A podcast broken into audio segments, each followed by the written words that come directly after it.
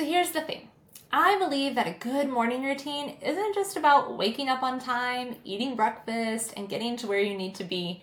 It is about setting the tone for the rest of the day by the way you handle your mornings. Ever heard of the domino effect? The idea is that one small action sets off a series of larger events, like, right? Like dominoes, you knock over one, the rest fall over. And trust me, your mornings can either be a stumbling block or a launching pad to the whole rest of your day. Ever notice how the morning chaos can carry on to the rest of the day? Like, for example, if you've lost your keys, you forgot to eat breakfast, or you jumped into an email too quickly and you read something that like really frustrated you and you're like, ugh, and then the whole rest of your day is kind of rocky.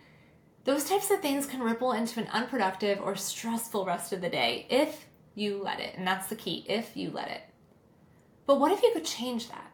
What if your morning routine could be a time to gather yourself mentally and emotionally, and in my case, spiritually, and maybe for you too? Before you tackle your day, you could read a few pages from a book, meditate, or even scribble down your thoughts in a journal, or an incredible tool like my highest potential planner. Think about what gives you energy and clarity and incorporate that into your morning start the day in a way that will ripple into every part of the rest of your day.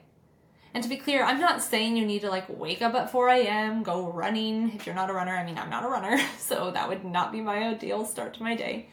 And I'm not saying to meditate for an hour if you're just not there yet. I mean, maybe it's just a few minutes.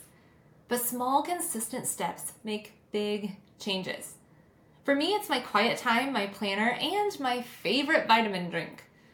For you, it might be something entirely different. So before you rush off in your day, remember the first domino is the most important. And remember, each new day is a chance to wake up to your life.